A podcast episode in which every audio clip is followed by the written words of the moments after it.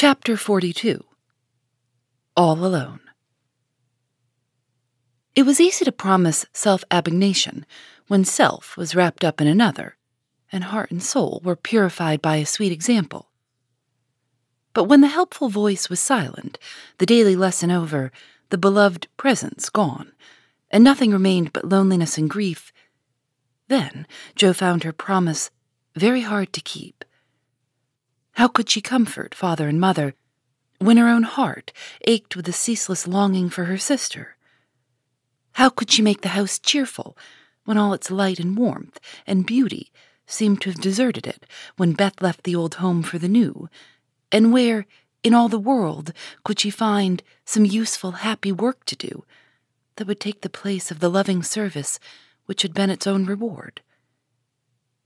She tried in a blind, hopeless way to do her duty, secretly rebelling against it all the while, for it seemed unjust that her few joys should be lessened, her burdens made heavier, and life get harder and harder as she toiled along. Some people seemed to get all sunshine, and some all shadow. It was not fair, for she tried more than Amy to be good, but never got any reward, only disappointment, trouble, and hard work. Poor Jo. These were dark days to her, for something like despair came over her when she thought of spending all her life in that quiet house, devoted to humdrum cares, a few small pleasures, and the duty that never seemed to grow any easier. I can't do it. I wasn't meant for a life like this, and I know I shall break away and do something desperate if somebody doesn't come and help me, she said to herself, when her first efforts failed and she fell into the moody, miserable state of mind which often comes when strong wills have to yield to the inevitable. But someone did come and help her, though Jo did not recognize her good angels at once, because they wore familiar shapes and used the simple spells best fitted to poor humanity. Often she started up at night, thinking Beth called her, and when the sight of the little empty bed made her cry with the bitter cry of unsubmissive sorrow, "Oh, Beth, come back, come back," she did not stretch out her yearning arms in vain. For as quick to hear her sobbing as she had been to hear her sister's faintest whisper, her mother came to comfort her, not with words only, but the patient tenderness that soothes by a touch, tears that were mute reminders of a greater grief than Jo's, and broken whispers, more eloquent than prayers, because hopeful resignation went hand in hand with natural sorrow. Sacred moments, when heart talked to heart in the silence of the night, turning affliction to a blessing, which chastened grief and strengthened love. Feeling this, Jo's burden seemed easier to bear. Duty grew sweeter, and life looked more endurable, seen from the safe shelter of her mother's arms. When aching heart was a little comforted, troubled mind likewise found help. For one day she went to the study, and leaning over the good gray head, lifted to welcome her with a tranquil smile, she said very humbly, "Father, talk to me as you did to Beth. I need it more than she did, for I'm all wrong." "My dear, nothing can comfort me like this," he answered, with a falter in his voice, and both arms round her, as if he too needed help, and did not fear to ask for it. Then, sitting in Beth's little chair close beside him, Jo told her troubles, the resentful sorrow for her loss, the fruitless efforts that discouraged her, the want of faith that made life look so dark, and all the sad bewilderment which we call despair. She gave him entire confidence. He gave her the help she needed, and both found consolation in the act.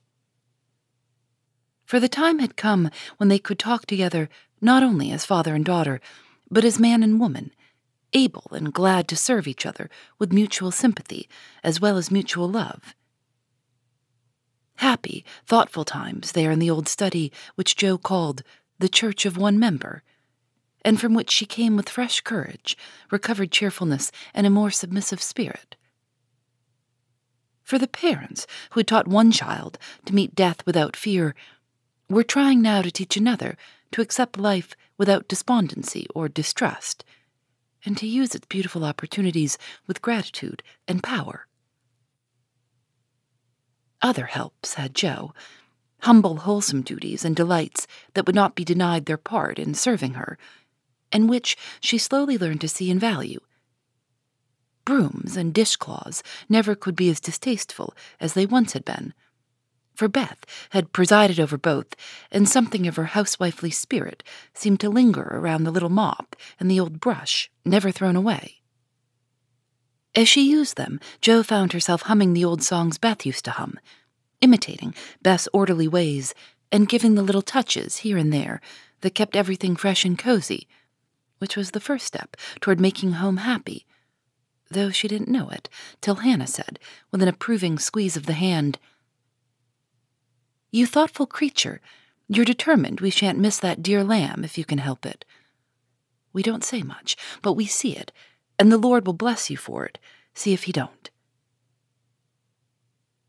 As they sat sewing together, Jo discovered how much improved her sister Meg was, how well she could talk, how much she knew about good, womanly impulses, thoughts, and feelings, how happy she was in husband and children, and how much they were all doing for each other. "Marriage is an excellent thing, after all. I wonder if I should blossom out half as well as you have, if I tried it," said Jo, as she constructed a kite for Demi in the topsy-turvy nursery. "It's just what you need to bring out the tender, womanly half of your nature, Jo. You are like a chestnut burr, prickly outside, but silky soft within, and a sweet kernel, if one can only get at it. Love will make you show your heart one day, and then the rough burr will fall off. Frost opens chestnut burrs, ma'am, and it takes a good shake to bring them down. Boys go nutting, and I don't care to be bagged by them," returned Jo, pasting away at the kite, which no wind that blows would ever carry up, for Daisy had tied herself on as a bob. Meg laughed, for she was glad to see a glimmer of Jo's old spirit. But she felt it her duty to enforce her opinion by every argument in her power, and the sisterly chats were not wasted, especially as two of Meg's most effective arguments were the babies, whom Jo loved tenderly. Grief is the best opener of some hearts, and Jo's was nearly ready for the bag. A little more sunshine to ripen the nut, then not a boy's impatient shake, but a man's hand reached up to pick it gently from the burr and find the kernel, sound and sweet. If she suspected this, she would have shut up tight and been more prickly than ever. Fortunately, she wasn't thinking about herself, so when the time came, down she dropped. Now, if she had been the heroine of a moral storybook, she ought at this period of her life to have become quite saintly, renounced the world, and gone about doing good in a mortified bonnet, with tracts in her pocket. But, you see, Jo wasn't a heroine. She was only a struggling human girl, like hundreds of others, and she just acted out her nature, being sad, cross, listless, or energetic, as the mood suggested. It's highly virtuous to say we'll be good, but we can't do it all at once, and it takes a long pull, a strong pull, and a pull altogether before some of us even get our feet set in the right way. Jo had got so far. She was learning to do her duty and to feel unhappy if she did not, but to do it cheerfully, ah, that was another thing. She had often said she wanted to do something splendid, no matter how hard, and now she had her wish. For what could be more beautiful than to devote her life to father and mother, trying to make home as happy to them as they had to her? And if difficulties were necessary to increase the splendor of the effort, what could be harder for a restless, ambitious girl than to give up her own hopes, plans, and desires and cheerfully live for others? Providence had taken her at her word. Here was the task, not what she had expected, but better because self had no part in it. Now, could she do it? she decided that she would try, and in her first attempt she found the helps I have suggested. Still another was given her, and she took it, not as a reward, but as a comfort, as Christian took the refreshment afforded by the little arbor, where he rested as he climbed the hill called Difficulty. "Why don't you write? That always used to make you happy," said her mother once, when the desponding fit overshadowed Joe. "I've no heart to write, and if I had, nobody cares for my things." "We do. Write something for us, and never mind the rest of the world. Try it, dear. I'm sure it would do you good and please us very much." "Don't believe I can." But Jo got out her desk and began to overhaul her half-finished manuscripts. An hour afterward, her mother peeped in, and there she was, scratching away, with her black pinafore on, and an absorbed expression, which caused Missus March to smile and slip away, well pleased with the success of her suggestion. Jo never knew how it happened, but something got into that story that went straight to the hearts of those who read it. For when her family had laughed and cried over it, her father sent it, much against her will, to one of the popular magazines, and to her utter surprise, it was not only paid for, but others requested. Letters from several persons, whose praise was honor, followed the appearance of the little story. Newspapers copied it, and strangers, as well as friends, admired it. For a small thing, it was a great success, and Jo was more astonished than when her novel was commended and condemned all at once.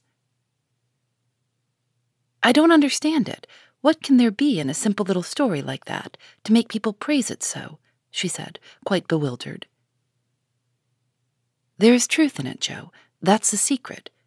Humor and pathos make it alive, and you have found your style at last. You wrote with no thoughts of fame and money, and put your heart into it, my daughter. You have had the bitter. Now comes the sweet. Do your best, and grow as happy as we are in your success."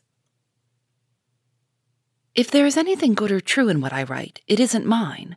I owe it all to you and Mother and Beth," said Jo, more touched by her father's words than by any amount of praise from the world. So taught by love and sorrow, Jo wrote her little stories and sent them away to make friends for themselves and her, finding it a very charitable world to such humble wanderers, for they were kindly welcomed, and sent home comfortable tokens to their mother, like dutiful children whom good fortune overtakes. When Amy and Laurie wrote of their engagement, Missus March feared that Jo would find it difficult to rejoice over it. But her fears were soon set at rest, for though Jo looked grave at first, she took it very quietly, and was full of hopes and plans for the children before she read the letter twice. It was sort of written duet, wherein each glorified the other in lover-like fashion, very pleasant to read and satisfactory to think of, for no one had any objection to make. "You like it, Mother," said Jo, as they laid down the closely written sheets and looked at one another. "Yes, I hoped it would be so, ever since Amy wrote that she had refused Fred. I felt sure then that something better than what you call the mercenary spirit had come over her, and a hint here and there in her letters made me suspect that love and Laurie would win the day." "How sharp you are, Marmee, and how silent. You never said a word to me." "Mothers have need of sharp eyes and discreet tongues when they have girls to manage. I was half afraid to put the idea into your head, lest you should write and congratulate them before the thing was settled." "I'm not the scatterbrain I was. You may trust me. I'm sober and sensible enough for anyone's confidant now." "So you are, my dear, and I should have made you mine. Only I fancied it might pain you to learn that your Teddy loved someone else." "Now, Mother, did you really think I could be so silly and selfish after I'd refused his love when it was freshest, if not best?" "I knew you were sincere then, Jo, But lately I have thought that if he came back and asked again, you might perhaps feel like giving another answer. Forgive me, dear. I can't help seeing that you are very lonely. And sometimes there is a hungry look in your eyes that goes to my heart. So I fancied that your boy might fill the empty place if he tried now. No, Mother, it is better as it is, and I'm glad Amy has learned to love him. But you are right in one thing. I am lonely, and perhaps if Teddy had tried again, I might have said yes. Not because I love him any more, but because I care more to be loved than when he went away. I'm glad of that, Joe, for it shows that you are getting on. There are plenty to love you, so try to be satisfied with father and mother, sisters and brothers, friends and babies, till the best lover of all comes to give you your reward. Mothers are the best lovers in the world, but I don't mind whispering to Marmee that I'd like to try all kinds. It's very curious, but the more I try to satisfy myself with all sorts of natural affections, the more I seem to want. I'd no idea hearts could take in so many. Mine is so elastic, it never seems full now, and I used to be quite contented with my family. I don't understand it. I do, and Missus March smiled her wise smile as Joe turned back the leaves to read what Amy said of Laurie. It is so beautiful to be loved as Laurie loves me. He isn't sentimental, doesn't say much about it, but I see and feel it in all he says and does, and it makes me so happy and so humble that I don't seem to be the same girl I was. I never knew how good and generous and tender he was till now, for he lets me read his heart, and I find it full of noble impulses and hopes and purposes, and am so proud to know it's mine. He says he feels as if he could make a prosperous voyage now, with me aboard as mate, and lots of love for ballast. I pray he may, and try to be all he believes me, for I love my gallant captain with all my heart and soul and might, and never will desert him, while God lets us be together. Oh, Mother, I never knew how much like heaven this world could be, when two people love and live for one another. And that's our cool, reserved, and worldly Amy. Truly, love does work miracles. How very, very happy they must be.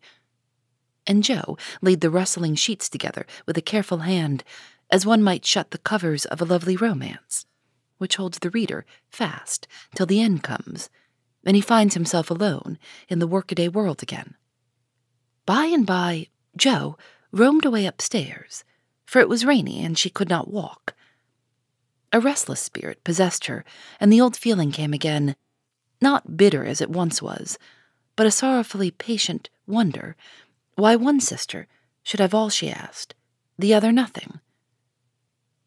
It was not true, she knew that, and tried to put it away, but the natural craving for affection was strong, and Amy's happiness woke the hungry longing for someone to love with heart and soul and cling to while God let them be together. Up in the garret, where Joe's unquiet wanderings ended, stood four little wooden chests in a row, each marked with its owner's name, and each filled with relics of the childhood and girlhood, ended now for all. Joe glanced into them, and when she came to her own, leaned her chin on the edge and stared absently at the chaotic collection, till a bundle of old exercise books caught her eye. She drew them out, turned them over, and relived that pleasant winter at kind Missus Kirk's. She had smiled at first. Then she looked thoughtful, next sad. And when she came to a little message written in the professor's hand, her lips began to tremble. The books slid out of her lap, and she sat looking at the friendly words as they took a new meaning, and touched a tender spot in her heart. Wait for me, my friend. I may be a little late, but I shall surely come. Oh, if he only would. So kind, so good, so patient with me always, my dear old Fritz. I didn't value him half enough when I had him. But now, how should I love to see him? For everyone seems going away from me, and I'm all alone. and holding the little paper fast as if it were a promise yet to be fulfilled. Jo laid her head down on a comfortable rag bag and cried, as if in opposition to the rain pattering on the roof. Was it all self-pity, loneliness, or low spirits? Or was it the waking up of a sentiment which had bided its time as patiently as its inspirer? Who shall say? Phoebe Reads a Mystery is recorded in the studios of North Carolina Public Radio, W U N C.